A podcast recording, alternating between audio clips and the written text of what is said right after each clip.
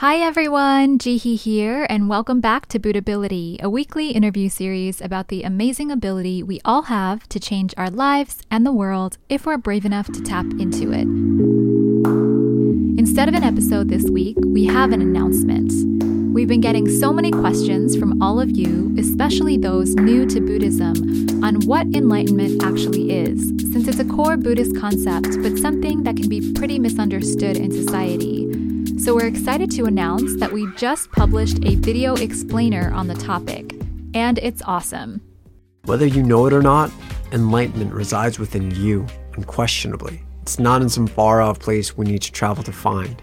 Okay, if this special something called enlightenment is inherently within all of us, that still doesn't explain what enlightenment is. So, here comes the definition. Enlightenment is defined as an awakening